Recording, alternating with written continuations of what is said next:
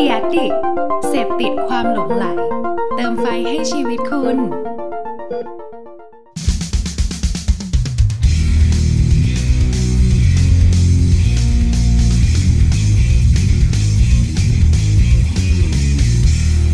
something พูดอะไรบางสิ่งที่ให้คุณได้คิดตามสวัสดีครับสวัสดีครับยินดีต้อนรับทุกคนเข้าสู่ Say something, Say something. พูดอะไรบางสิ่งให้ให้ให้อะไรนะให้คนได้คิดตามเอออ่าเนี่ยจำพูดอะไรบางสิ่งที่ให้คุณได้คิดตามจำตัวเองไม่ได้แล้วแท็กไลน์ตัวเองไม่ได้แล้วนะครับ เดินทางกันมาสู่ อี พี เก้า แล้วนะจ๊ะขอบคุณที่รับฟังกันมานะครับครับผมแนะนำตัวอีกทีนึงผมน็อตครับผมเจไดครับจากจากแอดเพอร์เจอร์นะครับฝากกดไลค์กดแชร์แอดเพอร์เจอร์ด้วยนะทุกคนเลยก็แอดเพอร์เจอร์กับตัว Say Something เนี่ยครับเราจะมาเล่าถึงโฆษณาแคมเปญนั่นแหละเป็นไอเดียมาแชร์กันในรอบอาทิตย์ว่าเกิดอะไรขึ้นนะครับวันนี้ก็มีไอเดียคิดใหญ่ดีๆทั้งนั้นเลยมาเล่าให้ฟังกันนะครับทั้งจากของทั่วโลกแล้วก็จากของไทยเนี่ยแหละอืมมีมีวิธีคิดที่แปลกดีแล้วก็ยิ่งใหญ่ดีนะครับงั้นไม่ช้าละเรามาเข้าที่ช่วงแรกเลยดีกว่าครับกับช่วงโฆษณาแคมเปญจากทั่วโลกครับวันนี้โฆษณาแคมเปญจากทั่วโลกนะดีทั้งสองอันดีทั้งสองอันแล้วก็เป็นอันนึงก็กวนตีนนะใช้คำนี้ อ, อีกอันนึงก็เป็นจากที่ที่เราไม่เคยได้ค่อยเห็นแคมเปญเท่าไหร่นะครับเออมันเรื่องกันไอตัวที่เราไม่ค่อยเห็นเท่าไหร่นะเพราะว่าที่พูดอย่างนี้เพราะว่ามาจากจีนครับเป็นแคมเปญที่มาจากจีนซึ่งปกติก็ไม่มั่นใจว่าเราเห็นแคมเปญจากจีนบ่อยแค่ไหนนะแต่ว่าผมว่าตัวนี้เป็นตัวที่ค่อนข้างจะดีเลยหมายถึงว่าวิธีคิดของเขาแล้วก็วิธีลุกเล่นของเขานะครับแบรนด์เนี้ยครับเป็นแบรนด์ชื่อการิครับการิการินี่แหละ G G A I N นะเป็นแบรนด์หินอ่อนเป็นแบรนด์กระเบื้องหินอ่อนที่ทำตามบ้านเนี่ยแหละครับไอเดียของเขาอ่ะมันเกิดจากว่าเขารู้สึกว่าไอตัวหินอ่อนนะมันมีสตอรี่มากๆเลยหมายถึงว่ามันไม่เหมือนกระเบื้องธรรมดาปะไม่เหมือนปาเก้มันไม่เหมือนอะไรมันก็คือเอาไว้ปูบ้านเอาไว้ทำบ้านอะไรเงี้ยแต่ว่าหินอ่อนมันมีลวดลายของมันความสวยงามของมันซึ่งไอความสวยงามของมันอ่ะมันก็สื่อถึงสิ่งรอบๆตัวมันธรรมชาติ environment ต่างๆนะครับเขาเลยออกแคมเปญตัวหนึ่งขึ้นมาครับชื่อว่า Don't Look Listen Marble Ties Can Be Heard ก็คือไอ้ไอ้ไอ้กระเบื้องหินอ่อนพวกเนี้ยมันมีเสียงเว้ยคุณอย่ามองอย่างเดียวคุณลองฟังเสียงมันเขาทำง่ายๆเลยครับโดยการที่เอาเอากระเบื้องพวกเนี้ยมาตีความจากแหล่งที่มากับวิธีของลายมันเช่นบางอันแม่งแบบเป็น Sound of Mountain Rock แบบภูเขาหินเป็น Sound of Rain Forest เป็นป่าแบบป่าฝน Sound of Lake Surface แบบลายเป็นลายน้ำก็คือเป็นเสียงน้ำเพื่อให้คนน่ะที่ซื้อได้ฟังเสียงของกระเบื้องมันเป็นแบบเฮ้ยกระเบื้องมันมีเสียงนะเว้ยว่าแบบเสียงธรรมชาติของมันเป็นอย่างนี้คุณจะได้แบบรู้สึกว่าเฮ้ยทำไมมันเท่จังเลยทำไมมันได้ฟีลอย่างนี้เฮ้ยสีลายนี้แหละเหมาะกับเราอะไรอย่างเงี้ยเออเหมาะกับการไปอยู่ห้องนั่งเล่นนี่เออเหมาะกับการอยู่ห้องน้ำเป็นแบบ sound of surface เป็นแบบเสียงน้ำอะไรอย่างเงี้ยซึ่งผมมาส่วนตัวผมเองครับรู้สึกว่ามันเป็นการเพิ่มมูลค่าสินค้าได้ดีมากๆนะส่วนตัวนะเหตุผลคืออย่างที่บอกครับเรารู้อยู่แล้วว่าในเทียร์ของของกระเบื้องเองหินอ่อนมันมีราคาค่อนข้างจะแพงกว่าอันอื่นอยู่แหละทีเนี้ยการที่พูดในเชิงฟังก์ชันนอลอย่างเดียวมันก็คงพูดไม่ได้หรอกเพราะว่าเอาจริงๆกระเบื้องมันก็วัดกันแค่สวยปะถ้าคนไม่ได้รู้เชิงสถาปัตยกรรมเยอะว่าไหนแข็งแรงไม่แข็งแรงอะไรอย่างเงี้ยใช่ครับพอความจัดด้วยงบประมาณเออใช่ก็ถูกมีเงินเท่านี้ทำไงได้บ้างแต่หินอ่อนเรารู้อยู่แล้วว่ามันเป็นสินค้ามีมูลค่าครับผมว่าการทำอย่างเงี้ยแบรนด์เองอ่ะก็เป็นการเพิ่มเพิ่มมูลค่าให้กับมันว่ามันมี value มากขึ้นมันมีค่ามากขึ้นมันมีความเป็น emotional มากขึ้นว่าสิ่งที่คุณซื้อคุณไม่ได้ซื้อแค่ความสวยงามของมันอย่างเดียวแต่คุณซื้อบรรยากาศเวลาคุณเอาไปทำด้วยเพราะหินอ่อนนะครับอย่างที่เข้าใจนะมันต่างประเทศเขาก็ไปปูผนังด้วยนะแปะผนังไปทำอะไรเงี้ยให้ห้องมันรู้สึกอย่างนั้นผมก็เลยรู้สึกว่ามันเป็นการส่งเสริมใช้คำนี้แล้วกันให้แบรนด์มันดูมีแบบ มีพลังมากขึ้นแล้วคนซื้อเองก็รู้สึกว่าคล้อยตามได้ง่ายมากขึ้นนะครับใช่เออจริงๆถ้าถ้าดูในตัวหนังอะหนังมันแสนจะเรียบง่ายมากเลยครับแต่ด้วยวิธีของไอเดียมันทำให้รู้สึกแบบมันยิ่งใหญ่มากเพราะเขาใส่ความอิโมชันอลมากกว่าฟังก์ชันเนาะในหนังในหนังอะมันจะเล่าเป็นเหมือนฟิลแบบงานศิลปะครับที่โชว์ลวดลายอย่างเดียวเลยไอเดียที่มันครอบอยู่อะมันรู้สึกแบบเท่ขึ้นดูแบบลักชัวรี่ขึ้นอะนะเหมือนเวลาเราจะซื้องานศิลปะชิ้นหนึ่งไปแปะที่บ้านอะมันคือแบบฟิลนั้นอะเออถูกถูกสำหรับผมอะเออมันมันมีความเป็นงานศิลปะมากขึ้นเลยครับแล้วก็อย่างที่ที่บอกเลยลวดลายของหินอ่อนมันก็มีความสวยงามอยู่แล้วเนาะเหมือนสีเพ้นน้ำอะไรสีน้ำอะไรเงี้ยใช่เออมันก็เลยผมว่ามันดีตรงที่ว่าหนึ่งคือไม่รู้ดิมันเป็นแบรนด์จีนที่ทำออกมาไม่จีนยังไงก็ไม่รู้เพราะว่าดูไม่ค่อยเอเชียเลยนะมันก็คงไม่ได้ทำจากจีนด้วยป่ะไม่รู้อะอันเนี้ยไม่มั่นใจนะครับเพราะว่าอย่างที่บอกครับแบรนด์นี้มันเป็นแบรนด์จีนแต่ผมเชื่อว่ามันมีมีตัว worldwide global อยู่แล้วแหละเพราะว่าไม่งั้นแคมเปญตัวนี้จะไม่ได้ปล่อยออกมาให้เราเห็นกันนะครับมันจะอยู่ในแค่เว่ยโบอะไรเงี้ยเว่ยโบคืออะไรบางท่านอาจจะไม่เข้าใจมันชื่อเว่ยโบด้วยมันใช่แหละมันคือเหมือน Facebook จีนแหละครับจีนเล่น Facebook ไม่ได้นะก็เลยต้องมีพวกนี้ออกมานะครับเป็นโซเชียลมีเดียของประเทศตัวเองนะครับก็ดีเป็นเป็นไอเดียสั้นๆครับที่รู้สึกว่าใช้ได้เลยคือหมายถึงว่าวิธีคิดมันทำให้สินค้ามันมี value มากขึ้นแล้วก็ทำให้แบรนด์มันมัน move ต่อไปได้อีก ผมอะรู้สึกว่ามันเป็นการดีดเทียร์ตัวเองขึ้นมาจากกระเบื้องธรรมดาคือทำให้แบรนด์เนี้ยมันดูแพงกว่ากระเบื้องหินอ่อนทั่วไปและแพงกว่ากระเบื้องทั่วไปด้วยเพราะว่ามันมีเรื่องราวว่าทำไมถึงต้องทำลายนี้ทำไมถึงต้องหน้าตาอย่างนี้นะครับอืมก็เดี๋ยวแปลลิงก์ให้ดูเหมือนเดิมนะครับน่าสนใจมากเลยนะแคมเปญที่สองครับตัวเนี้ยมาจากแดนน้ำหอมครับฝรั่งเศสนี่แดนน้ำหอมเลยเหรอวะเออมองชูบตากะเลวูเลยกูอะเออซึ่งเป็นแบรนด์แบรนด์ที่พูดมารอบเคยกันดีรอบที่ล้านนะครับสนุกทุกแคมเปญเลยไม่รู้ทำไมอ่ะมันเป็นแบรนด์ที่แบบว่าทั่วโลกเขาเล่นไงใช่ป่ะใช่ใช่ใช่มันก็คิงแมคโดนัลด์มันก็อยู่บนๆอย่างนี้ใช่ซึ่งคราวนี้เป็นของผู้พัน เค เอฟ ซี นะครับซึ่งแคมเปญเนี้ยผมยกให้เป็นเคสหนึ่งที่คนตีนที่สุดตั้งแต่เคยเห็นมาเหมือนกันนะคือรู้สึกว่าชอบเลยอ่ะเห็นแล้วคนเลิฟนะไอตอนตอนที่เอาคอนเทนต์ลงเพจนี่ก็ฟีดแบ็กดีเหมือนกันนะดีดีคนชอบคนชอบเลยมันรู้แบบมันผมว่ามันเหมือนจะไร้สาระนะแต่มันเป็นวิธีทางการตลาดที่ค่อนข้างจะฉลาดมากๆเลยนะครับอืมเล่าอย่างนี้ครับ เค เอฟ ซี ฝรั่งเศสครับเขาออกโปรโมชั่นอันหนึ่งมาก็คือโปรโมชั่นดีลของวันอังคารครับเป็นไก่สิบเอ็ดชิ้นบวกซอสสามซอสในราคา หกจุดเก้าห้า ยูโรซึ่งผมเชื่อว่ามันเป็นโปรโมชั่นที่มันคงจะดีมากๆประมาณนึงแหละในการว่าให้คุ้มอะไรประมาณเนี้ยครับแต่ปกติแล้วอะถ้าเราเป็นคนไทยเนาะเราก็คงลูกค้าให้มาว่าจะมีโปรโมชั่นวันอังคารครับช่วยโปรโมทให้หน่อยเราก็คงแบบอังคารสุขใจอ่ะทำ เค เอฟ ซี ไทยอ่ะหิวเดย์หิวเดย์เอออะไรเงี้ยมาแล้วอะไรอย่างงี้อังคารคุ้มฟุ้มเฟ้ออะไรเงี้ยอะไรเงี้ยเออแบบรู้สึกว่าเฮ้ยไอ้อังคารมันคุ้มแต่คุณครีเอทีฟฝรั่งเศสเนี่ยเขาไม่ได้คิดอย่างนั้นเลยเขาได้โจทย์วันอังคารมาครับแต่เขาไปคิดวันจันทร์เออเป็นไงคิดย้อนเข้าไปด้วยอินไซต์ที่สเต็ปแรกอันนี้สเต็ปแรกนะด้วยอินไซต์ที่ว่าถ้ามันดีจริงอ่ะคุณต้องอดใจรอให้ถึงวันอังคารนะเว้ยนี่โคตรไทยนะโคตรไทยนะโคตรไทยนะอารมณ์ประมาณแบบการที่จะไปกินบุฟเฟ่นะเออเราต้องอดข้าวเช้าเพราะว่ากินบุฟเฟ่ตอนเย็นเนี่ยกูไม่ได้กินข้าวมาทั้งวันไม่ให้กินบุฟเฟ่เลยอารมณ์ประมาณนั้นเลยแต่แมคคานิกอ่ะมันมันล้ำกว่านั้นนะครับคือเขาเลยออกโปรโมชั่นวันจันทร์คู่ด้วยอันเนี้ยเค เอฟ ซี อยากขายวันอังคารเนอะแต่เขาออกโปรโมชั่นวันจันทร์คู่ด้วยนะครับเป็นแคมเปญที่ชื่อว่า unusual coupons ก็คือคูปองที่ไม่ปกตินั่นแหละโดยโจหัวมันของเขาก็คือ Monday Diet โอ้โหลดน้ำหนักวันจันทร์เนี่ยเป็นแคมเปญลดน้ำหนักวันจันทร์โดยของคำของมันครับเป็นแท็กไลน์สั้นๆก็คือ make room for Tuesdays ก็คือเก็บท้องไว้กินวันอังคารดิทำให้ท้องว่างวันอังคารคูปองตัวเนี้ย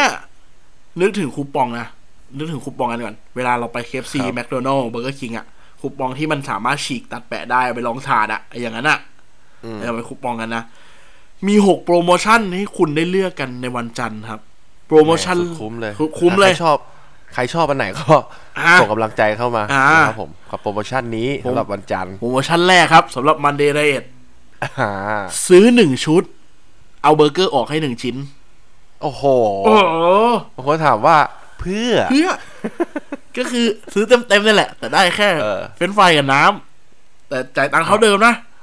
เดี๋ยวกลัวอิ่มกลัวอิ่มกินวันอังคารไม่ไหวโอเคโปรสองฟรีอันนี้ฟรีเลยฟรีน้ำเปล่าสองแก้วโอ้โหคุ้มค่าเดินเข้า เค เอฟ ซี กินน้ำเปล่ามันจะอะไรคุ้มกว่านี้วะแม่แวะไปซื้อโลตัสก็ได้บ้างอันที่สามครับอันนี้เป็นโปรโมชั่นเฟรนช์ฟรายทุกคนน่าจะชอบโอ้โหซื้อหนึ่งได้หนึ่งอ้าวหนึ่ง หนึ่งไอ้นี่เหรอหนึ่งชิ้นเอ้าอ้าวน้อยจังซื้อหนึ่งชิ้นได้หนึ่งชิ้นอ้าวได้เท่าเดิมด้วยแล้วก็ได้แค่ชิ้นเดียวด้วยขายแค่ชิ้นเดียวทำไม่ขายเป็นกล่องล่ะโอ้โหพนักงานนี่ชอบเลยไม่ต้องไม่ต้องทอดทอดทีเดียวที่เหลือเก็บแดกเองยืนจุ๊บโจ๊บไปฮะโอ้โหโปรโมชั่นที่สี่ครับสำหรับคูปองตัวนี้ก็คือซื้อหนึ่งเซตจ่ายราคาไซส์ใหญ่อ่ะโอเคอันนี้สำหรับสายเปย์สายเปย์ชอบโชว์พลังเรื่องเออความร่ำรวยความร่ำรวยจ่ายเยอะกว่าเดิมเพื่อให้ได้ของน้อยกว่าเดิมเพื่ออะไรเพื่ออะไรครับอันที่ห้าครับอีกสองอันนะอันที่ห้าก็คือฟรีเหมือนกันฟรีอะไรฟรีผักใบนึงโอ้โหหายกูปลูกกินเองยังเร็วอีกอะไรวะเนี่ยสุดท้ายแล้วอันเนี้ยน่าจะถูกใจสาย เค เอฟ ซี นะครับก็คือซื้อบักเก็ตให้บักเก็ตไม่ให้ไก่โอ้โหเป็นไงที่ถ้าคุณเอาโปรโมชั่นทั้งหมดมารวมกันเนี่ยคุณยังไม่อิ่มเลยนะครับก็พูดก็พูดถูกยังไม่อิ่มเลยนะจริงๆแล้วอ่ะจ่ายตังค์เยอะกว่าเดิมแล้วดูแล้วอ่ะแต่ทั้งหมดก็เพื่อวันอังคารก็เพื่อวันอังคารโปรโมชั่นเนี้ยอย่างที่บอกครับมันเป็น Monday Diet ให้คุณแบบเฮ้ยไม่ต้องกินเยอะหรอกเก็บท้องไว้กินวันอังคารเถอะเพราะวันอังคารคุ้มๆนะเขาบอกมาอย่างนี้ผมอ่ะวันจันทร์จะเป็นลมกันบ้างอ่ะอ่าวันจันทร์เป็นลมเลยมันดูไทยมากเลยนะเหมือนที่เจบอกครับมันดูแบบดูคนไทยคนไทยอ่ะวิธีแนวคิดอ่ะว่าว่ามันฉลาดนะครับที่ผมบอกว่าโปรโมชั่นมันเกิดขึ้นวันอังคารแต่มันไม่ได้ไปคิดเบสออนวันอังคารมันไปคิดเบสออนวันจันทร์เราใช้วิธีการโปรโมทเพื่อให้คนรู้ว่าราคามันคุ้มยังไงเหมือนมันซัพพอร์ตกันละกันอ่ะเนาะเป็นไวรัลด้วยแล้วก็ตัวหน้าร้านเองก็ได้ลูกเล่นอะไรอย่างงี้ด้วยแหละเหมือนเหมือนที่คนไปใช้คูปองมันก็คงมีลง Facebook ลง ไอ จี ลงอะไรอย่างงี้บ้างแหละโหกวนตีนซะขนาดนี้เป็นผมผมก็ไปเล่นนะพูดจริงๆนะไปกูเจอเฟรนช์ฟรายชิ้นเดียวดอกแรกกูไปแล้วลง Facebook แล้วลงแล้วทำไม เค เอฟ ซี ทำแบบนี้ผมสั่งเฟรนช์ฟรายหนึ่งชุดแต่ทำไมได้หนึ่งชิ้นคุณบูลลี่ผมอยู่หรือเปล่านี่เรียบร้อยเรียบร้อยไวรัลไวรัลสนุกนะรู้สึกว่าคนไทยน่าจะคิดอย่างนี้ด้วยแล้วผมรู้สึกว่าความเท่ของมันคือมันไม่ได้เป็นแคมเปญออนไลน์จ๋านะครับเพราะว่ามันเป็น พี โอ เอส ก็คือ Point of Sale นี่แหละเล่นกับหน้าร้านเลยเออแล้วตัวคูปองเองอะ เค เอฟ ซี ปกติแบรนด์ฟาสต์ฟู้ดก็ทำเป็นประจำอยู่แล้วอะก็ถือว่าน่าสนใจน่าสนใจมากกับการเอาลูกเล่นแบบเนี้ยมาใช้ให้มันเป็นไวรัลขายได้โปรโมทโปรโมชั่นในตัวได้ใครจะไปคิดเนาะว่าโปรโมชั่นแค่ขายไก่บักเก็ตสิบเอ็ดชิ้นอะมันจะทำอะไรได้แบบออกมากวนตีนกวนตีนขนาดเนี้ยสปินไอเดียต่อไปนะเออไปได้ไกลดีอ่ะเก่งสนุกสนุกเก่งมากเลยชอบนะครับเดี๋ยวแปะรูปไว้ให้ดูแล้วก็ใครจะไปใช้บริการที่ฝรั่งเศสก็ฝากดูด้วยว่ามันมันยังไงนะมันได้จริงหรือเปล่านะเนี่ยถ้าอยู่ไทยนี่กูไปใช้แล้วนะกูชอบมากเลยอ่ะโอเควันนี้ก็ของทั่วโลกครับจบไปแล้วมีสองตัวนะครับตัวแรกก็คือแบรนด์ตัวหินอ่อนจากจีนนะครับแล้วก็อันที่สองเป็นโปรโมชั่นวันจันทร์ที่ทำมาซัพพอร์ตโปรโมชั่นวันอังคารของ เค เอฟ ซี ฝรั่งเศสนะครับใครที่ชอบก็เข้าไปดูในลิงก์กันได้เนาะน่าสนใจมากเลยมีรูปมีอะไรแปะให้ดูเหมือนเดิมนะครับโอเคสำหรับวันนี้งั้นไปต่อกันช่วงที่สองดีกว่าครับโฆษณาแคมเปญจากไทยครับวันนี้จะไม่แคมเปญจ๋าๆเนาะพูดเป็นโฆษณาแล้วกันครับกับเป็นตลาดที่แบบว่าแหวกมาเลยเออตลาดแหวกนะพูดจริงๆคือคือตลาดนี้ครับอุตสาหกรรมเนี้ยเมื่อก่อนละกันผมว่ามันไม่ได้การแข่งขันสูงมากแหละแล้วก็ ไม่ได้มีใครชัดในเชิงการตลาดมากเพราะว่ารู้อยู่แล้วว่าจุดยืนของแต่ละอันคืออะไรที่เราพูดถึงครับมันคือตลาดของมหาวิทยาลัยใครจะมานั่งแข่งกันอ่ะพูดจริงๆมหาวิทยาลัยเรารู้อยู่แล้วว่าเด็กทุกคนต้องเรียนถูกปะแต่ทุกวันนี้มหาลัยเอกชนเนี่ยครับเขา เขาค่อนข้างจะคิดไปไกลมากกว่าแค่การศึกษาเหตุผลคือพูดตามความเป็นจริงนะผมก็จบมอเอกชนนะผมบอกก่อนเจก็จบมอเอกชนครับ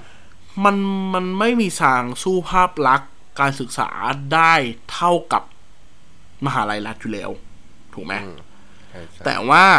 สิ่งที่มันต่างออกไปคือการเป็นแบรนดิ้งและ ดี เอ็น เอ ในการพูดเรื่องอื่นเพราะว่าทุกวันนี้จริงๆถ้าตลาดการศึกษานอกจากเรื่องระบบการศึกษาหรือการเรียนแล้วอ่ะมันควรที่จะส่งแบบ ดี เอ็น เอ ออกไปด้วยนะเพราะว่าหลังๆแล้วอ่ะจริงๆถ้าวัดจากพฤติกรรมของนักศึกษาในปัจจุบันอ่ะมันไม่มีแล้วครับที่เรียนอยากเรียนเก่งต้องอยู่สถาบันนี้อะไรเงี้ยทุกวันนี้มันเขาเหมือนเขาเรียนเพื่อแบบสังคมด้วยเนาะแล้วก็แล้วก็เขาเรียกอะไรฉันจะอยู่ในอนาคตแบบไหนในภาพลักษณ์แบบไหนอันนี้มันเป็นสิ่งที่นักศึกษาหรือคนรุ่นใหม่ๆกำลังเลือกอยู่อันนี้ผมว่าแบบมองจากวิธีการคอมมูนิเคชัน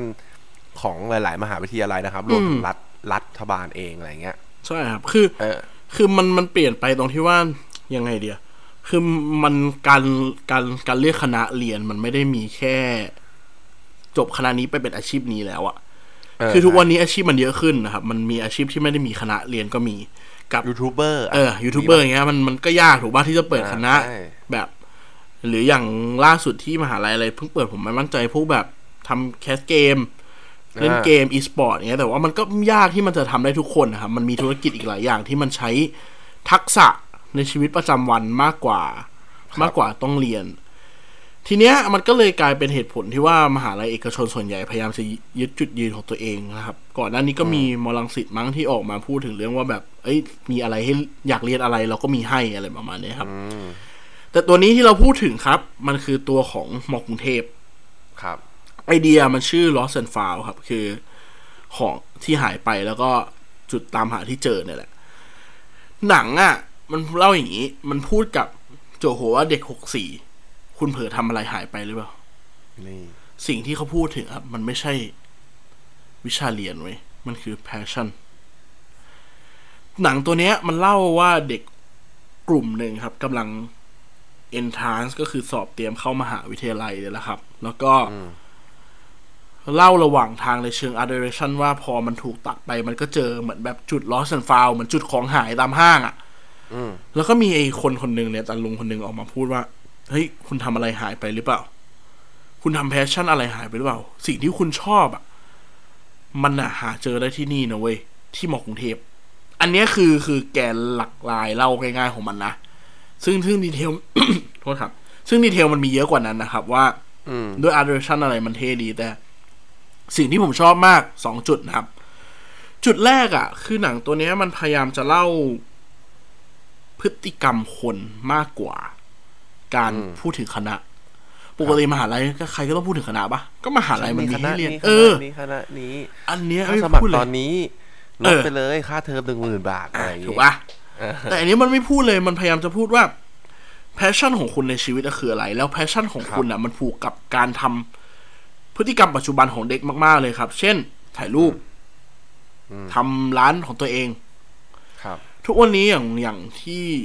เรารู้กันนะครับเด็กอ่ะไม่ได้เรียนอย่างเดียวแล้วอะทุกวันนี้หลายคนเรียนมัธยมก็เป็นเจ้าของธุรกิจเองแล้วปะเล็กใหญ่ไม่สนนะแต่ก็คือเขาทำธุรกิจของตัวเองเขาขับเคลื่อนชีวิตตัวเองแล้วอะบางคนมีงานอดิเรกที่เป็นงานประจำได้แล้วเช่นแบบรับถ่ายรูปเนาะกลางวันเรียนกลางคืนถ่ายรูปก็มีหรือถ่ายรูปตามงานคอนเสิร์ตอะไรก็จะเป็นตามแบบแล้วแต่เทศกาลเนาะซึ่งเออคนรุ่นใหม่ก็เก่งอ่ะใช่ใช่คือพอพอทุกคนจริงจังกับพฤติกรรมการใช้ชีวิตตัวเองมากขึ้นอ่ะผมใช้คำนี้เลยนะจริงจังกับพฤติกรรมเพราะว่าเราไม่ได้ทำเล่นๆแล้วล่ะครับเราไม่ได้แค่ใช้ถ่ายรูปแล้วก็ถ่ายรูปไปเฉยๆอ่ะแต่หลายๆคนมองการถ่ายรูปเป็นอาชีพเป็นอาชีพเสริมนอกจากการที่เข้าไปเรียนเพิ่มโจทย์ของหนังตัวนี้มันเลยมาเป็นอย่างนี้ครับในจุดแรกที่ผมชอบก็คือมันไม่เล่นกับเรื่องนี้สองคือที่ผมชอบคือสุดท้ายปลายทางอ่ะตัวมหาวิทยาลัยเองอ่ะก็ใช้โจทย์นี้ในการตอบปัญหาเพนพอยต์ตอนแรกเหมือนกันนะครับสิ่งที่มหาลัยชูตอนจบอ่ะครับมันไม่ใช่การบอกว่าเขามีคณะอะไรแต่เขาใช้วิธีการว่าเขาสอนอะไรเช่นสอนการเป็น storytelling เป็นการเล่าเรื่อง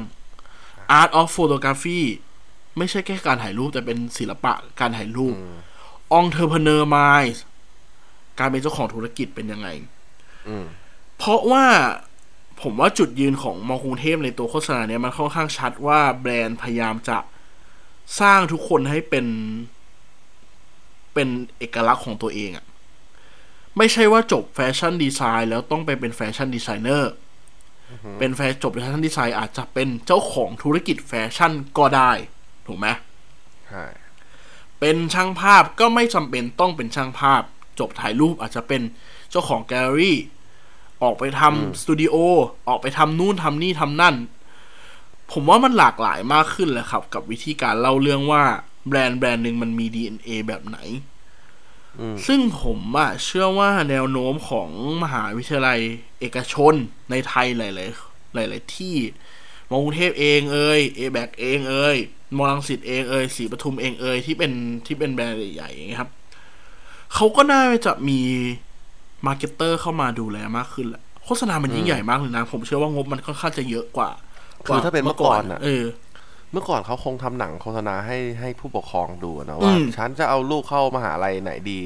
แต่ทุกวันนี้มันเปลี่ยนไปแล้วครับคือมันต้องทำหนังทั้งให้ครอบครัวเขาดูด้วยแล้วก็ทำให้ตัวเด็กเองอ่ะดูด้วยเพราะว่าทุกวันนี้เด็กรุ่นใหม่ก็จะกลายเป็นคนที่เลือกเส้นทางที่ตัวเองจะเดินมากกว่าเพราะว่าโอกาสมันเปิดเยอะมากขนาดที่เล่นเล่นโทรศัพท์ใครจะรู้ว่ามันเป็นอาชีพได้เล่นเกมเนี่ยเป็นอาชีพได้แล้วอะไรเงี้ยใช่เอออันนี้คือสิ่งที่หนังกำลังจะบอกเนาะเป็นเรื่องของแพชชั่นมากกว่าซึ่งเท่นะเท่นะเท่นะผมว่าผมอยากให้ให้โฆษณาของการศึกษาไทยมันเป็นอย่างนี้มากขึ้นแหละพยายามให้เด็กค้นหาตัวตนแล้วเด็กมีสิทธิ์เรื่องเองว่าว่าจะไปอยู่ตรงไหนแต่เหตุผลอีกเหตุผลนึงครับเสริมนิดนึงผมว่ามันเป็นเรื่องของเชิงธุรกิจด้วยนะที่แบรนด์มอเอกชนต้องออกมาเป็นแบรนด์จริงๆเพราะเออผมเคยไปอ่านมาครับเขาบอกว่าเด็กรุ่นใหม่เกิดน้อยลงถูกไหมหมายถึงว่าอัตราประชากรน้อยลงครับเพราะฉะนั้นพื้นที่ช่องของมหาลัยรัฐมันเพิ่มขึ้นครับผมหมายความว่าสมมุติว่าเมื่อก่อนเรามีเด็กสองร้อยคนถูกป่ะมหาลัยรัฐรับหนึ่งร้อยคนก็จะมีอีกหนึ่งร้อยคนต้องเรียนเอกชนแต่ทุกวันนี้มันมีเด็กแค่หนึ่งร้อยห้าสิบคนมหาลัยรัฐเปิดเท่าเดิมหนึ่งร้อยคนมันก็จะเหลืออีกแค่ห้าสิบคนที่ได้เรียนเอกชนแล้วเอกชนนะครับเขาเป็นธุรกิจจ๋าๆเพราะฉะนั้นเขาก็ต้องดึงลูกค้ากันเองแหละการประกาศตัวว่า ดี เอ็น เอ ของตัวมหาลัยเป็นแบบไหนมันก็ค่อนข้างจะดึงคนประเภทเดียวกันได้เยอะนั่นแหละครับก็เป็นอีก point นึงแหละที่ผมว่ามีส่วนที่การแข่งขันมันค่อนข้างจะสูงขึ้นแล้วก็ทุกวันนี้จะเห็นว่ามหาลัยเองหลักสูตรมันจะไม่ได้เอกชนนะครับมันจะไม่ได้เรียนเพื่อเรียนหรอกมันจะมีคอลแลบกับแบรนด์นู้นแบรนด์นี้ออกมาทำนู่นทำนี่ตลอดเวลาแหละองค์กรมาซัพพอร์ตอะไรครับให้เด็กได้เรียนรู้จริงเพื่อเขาจะผลักดันให้ให้ตัวนักศึกษาเองเป็นนักศึกษาที่มีคุณภาพของเขาแหละอืมน่าสนใจดีครับอันนี้เดี๋ยวแปะโฆษณาให้ดูแล้วลองไปรีสตรัคเจอร์กันก็ได้นะว่ามันน่าสนใจตรงไหนเราวิธีคิดมันเป็นแบบไหนนะครับโอเคก็นาๆจะพูดถึงเรื่องมีความรู้สักทีหนึ่งเป็นการศึกษาไทยนะโอเคมาไปสู่ช่วงสุดท้ายกันดีกว่าครับกับช่วง Creative Update Creative Update วันนี้เราพูดถึงเทรนด์ Digital Advertising กันนะครับดูจริงจังสักหน่อยนะหลายคนอาจจะเฮ้ยปกติคุณไม่เคยจริงจังกันขนาดนี้เลยนี่นะ แต่ว่าเนี้ยใช้คำว่าเครียดไหมก็ไม่เครียดหรอกครับแต่ว่าจะมาเล่าให้ฟังคร่าวๆแล้วกันก็คือเว็บ TechFunnel ครับเขาเขาลงเอาไว้ว่าเป็น Top สิบห้า Trend in Digital Advertising ในปี สองพันยี่สิบ นะครับก็คือสิบห้า Trend ของการโฆษณาบนไอ้ดิจิตอลในปีนี้แหละว่ามันมีเทรนด์อะไรบ้างที่กำลังจะมาและคาดการณ์ว่ากำลังจะเกิดขึ้นนะครับเพราะว่าจะพูดว่ามันเกิดขึ้นแล้วก็ไม่ถูกเพราะว่ามันเพิ่งผ่านมาแค่ยังไม่ครึ่งปีกว่าๆวะเออซึ่งในสิบห้าตัวไปอ่านกันเองแต่ว่า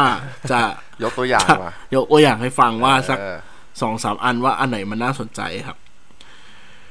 อันแรกก่อนเลยครับที่ผมคิดว่ามันน่าสนใจและเราเห็นมากขึ้นคือการโฆษณาผ่าน เขาใช้หัวข้อว่า streaming video based advertising ก็คือการโฆษณาผ่านวิดีโอสตรีมมิ่งมากขึ้นหมายความว่าการทำสตรีมมิ่งของโฆษณาทุกวันนี้แบ่งเป็นหลายรูปแบบนะผมใช้คำนี้ก่อนนะวิดีโอสตรีมมิ่งทั้งการพวกเป็นพวกแคสติ้งไลฟ์ด้วยแล้วก็ตัวสตรีมมิ่งที่มันเป็นเป็นพวก Netflix วิดีโอสตรีมมิ่งจ๋าๆมันก็มีแนวโน้มการทำโฆษณามากขึ้นนะเอ่อสิ่งที่มันฮุกเราได้มากกว่าสองโจทย์เนี่ยก็คือผมรู้สึกว่ามันมันเป็นไปได้ วี ที วี ครับอ่ะยกตัวอย่างง่ายๆ วี ที วี หรือวิวที่เราดูกันอะ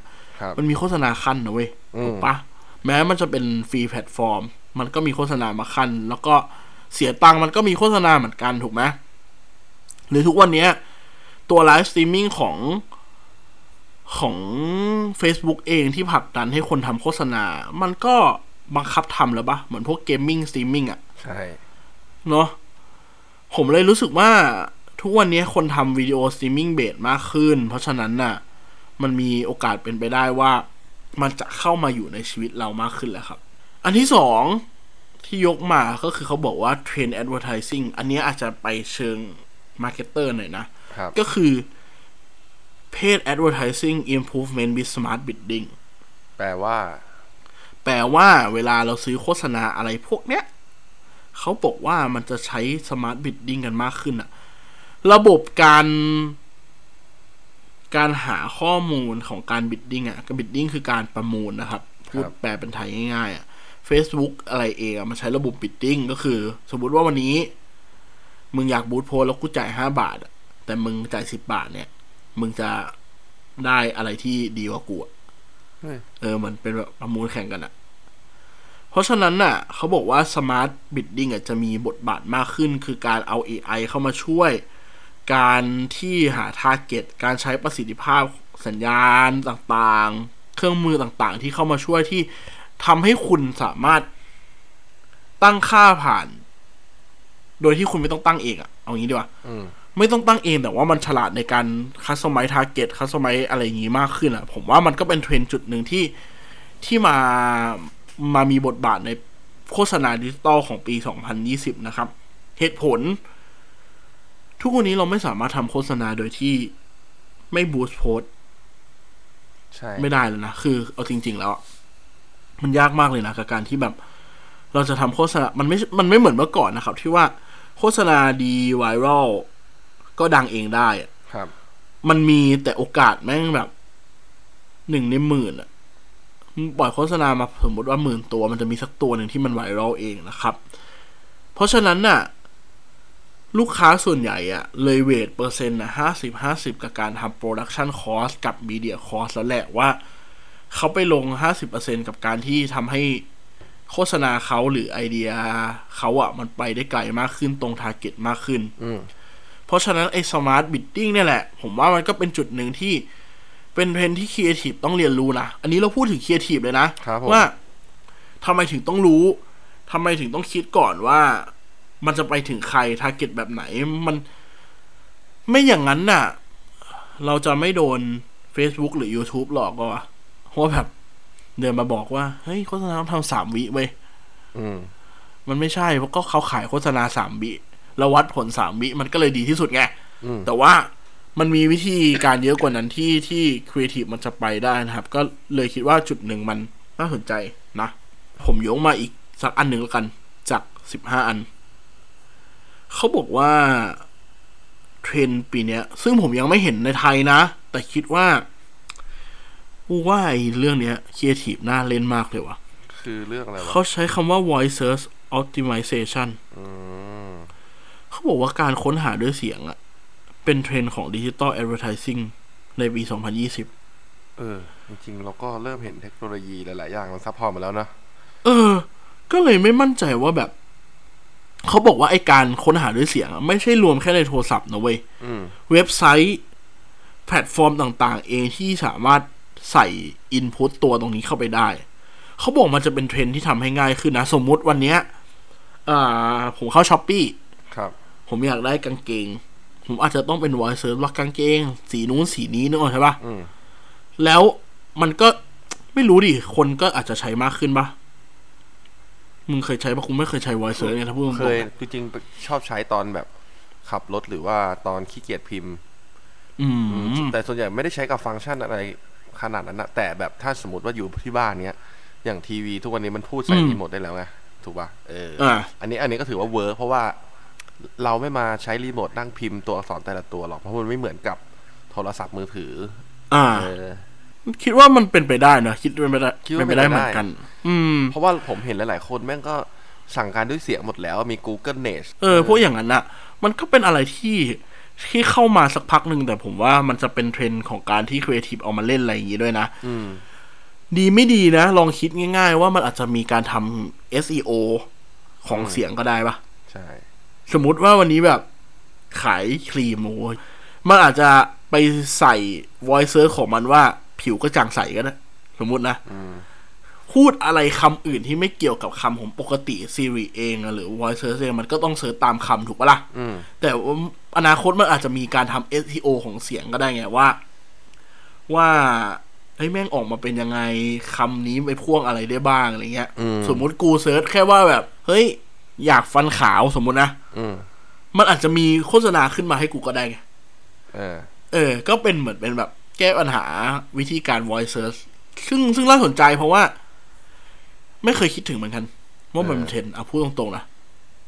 มันดูเป็นแบบเรื่องไกลตัวสำหรับคนไทยนะครับเพราะว่าเออที่บอกว่าสำหรับคนไทยเพราะอย่างที่เจพูดเมื่อกี้แหละGoogle Nest จริงๆต่างประเทศก็ใช้เยอะเหมือนกันนะฟังก์ชัน Siri เองเงี้ยต่างประเทศเขาก็ใช้เยอะนะเว้ยแต่คนไทยอ่ะไม่ค่อยใช้แค่นั้นเองใช่ๆก็ถ้ามันเปลี่ยนพฤติกรรมตรงนี้ไปได้ครับก็คิดว่าน่าจะเป็นเรื่องดีประมาณนี้นะใช้คำว่าประมาณนี้ที่เราเลือกมาลองไปอ่านน้ำจิ้มน้ำจิ้มเดี๋ยวแปะลิงก์ไว้ให้เหมือนเดิมลองหาอ่านเองนะครับเพราะว่ามันยาวมากเป็นสิบห้า Digital Advertising ที่คุณไม่ควรพลาดแหละไม่ควรไม่ควรพลาดไม่ใช่ไม่ควรมองข้ามเออลองเก็บไว้เป็นข้อมูลก็ดีมันอาจจะไม่ได้เป็นอะไรที่มันเป็นรูปธรรมมากบางอันมันจะเขียนมาลอยๆแต่ผมเชื่อว่ามันรีไวซ์ไว้ในหัวแล้วลองเอาไปคิดต่อแหละครับทั้งคนที่เป็นมาร์เก็ตเตอร์คนที่เป็นทั้งครีเอทีฟเหมือนกันเลยแหละครับลองศึกษาเลยในเรื่องเราจะได้มีเขาเรียกว่า landscape ไอเดียของเราที่กว้างขึ้นว่ามันเล่นอะไรได้บ้างนะครับครับผมนะวันนี้ก็ประมาณนี้จบลงไปแล้วกับสามช่วงของ Say Something นะครับครับจากทั่วโลกก็สองตัวนะที่เราพูดไปนะครับมีตัวแบรนด์จีนกระเบื้องหินอ่อนนะครับแล้วก็มี เค เอฟ ซี ฝรั่งเศสตัว Unusual Coupon ครับผมมีโฆษณาไทยครับของมหาวิทยาลัยกรุงเทพเป็น Lost and Found แล้วก็นี่แหละครับสิบห้าเทรนด์ของ Digital Advertising ในปี สองพันยี่สิบ นะครับก็ฝากติดตามกันด้วยนะตัวหลายๆอย่างนะครับมีโฆษณาอันไหนที่สนใจอยากให้เราเล่าอยากให้เราแชร์ส่งมาได้เลยทาง inbox ของเพจ Adperture นะครับ เอ ดี เอส พี อี อาร์ ที ยู อาร์ อี นะครับครับผมกำลังจะบอกว่าของเราเนี่ยมีถึงสิบเนาะเป็นซีซั่นหนึ่งแล้วก็อยากให้ปรับปรุงอะไรตรงไหนคอมเมนต์มาบอกได้ครับถ้าไม่กล้าคอมเมนต์หน้าเพจอินบ็อกซ์มาเลยก็ได้ครับใช่จริงๆเราอยากแบบฟังความคิดเห็นจากเพื่อนๆพี่ๆน้องๆทุกคนเลยนะครับเราก็จะเว้นไว้อาทิตย์นึงอะไรอย่างนี้แหละไม่ได้ไม่ได้หายไปไหนนานหรอกครับครับเผื่อมีสปอนเซอร์เข้านะฮะ นะก็ฝากติดตามด้วยครับทุกวันเสาร์ครับรายการ Say Something นะครับทางเพจ Adperture แล้วก็ The Addict Podcast นะครับครับผมผิดพลาดประการใดขออภัยไว้ด้วยสำหรับวันนี้ครับขอบคุณที่รับฟังกันนะครับแล้วเจอกันใหม่ครับสวัสดีครับสวัสดีคร